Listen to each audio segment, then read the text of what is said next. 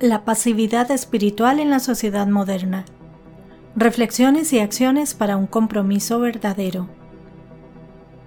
En el agitado mundo de hoy, es fácil caer en el descuido de nuestros compromisos más profundos y significativos, especialmente cuando se trata de la espiritualidad.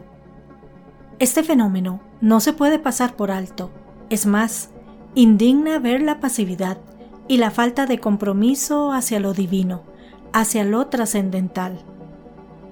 En este calidoscopio de prioridades, todo parece ocupar el primer lugar, menos Dios. Sin embargo, esto no debería sorprendernos.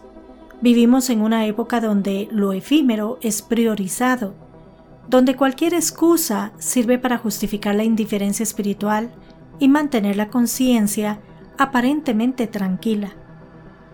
Dicha actitud puede causar frustración, enojo e incluso indignación, pero también nos ofrece una oportunidad para la reflexión y la acción.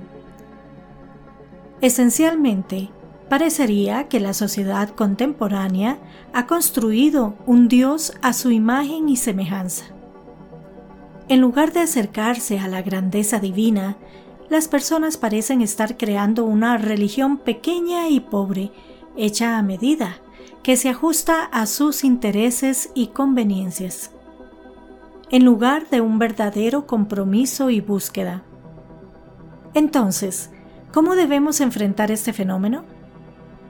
En primer lugar, es vital mantener nuestro propio compromiso. Recordemos siempre que nuestra responsabilidad es ante Dios y que eventualmente deberemos rendir cuentas. Seamos conscientes del porqué de nuestras acciones y del propósito de nuestra misión. En segundo lugar, siempre que sea apropiado, debemos expresar nuestro punto de vista. Esto debe hacerse con caridad y amabilidad, pero también con valentía. No podemos obligar a la gente a comprometerse según nuestras expectativas, pero podemos, en el momento adecuado, señalar la falta de compromiso y responsabilidad no con nosotros, sino con Dios. Lo más importante es no perder la paz en este proceso. No debemos permitir que la apatía de los demás nos quite la tranquilidad.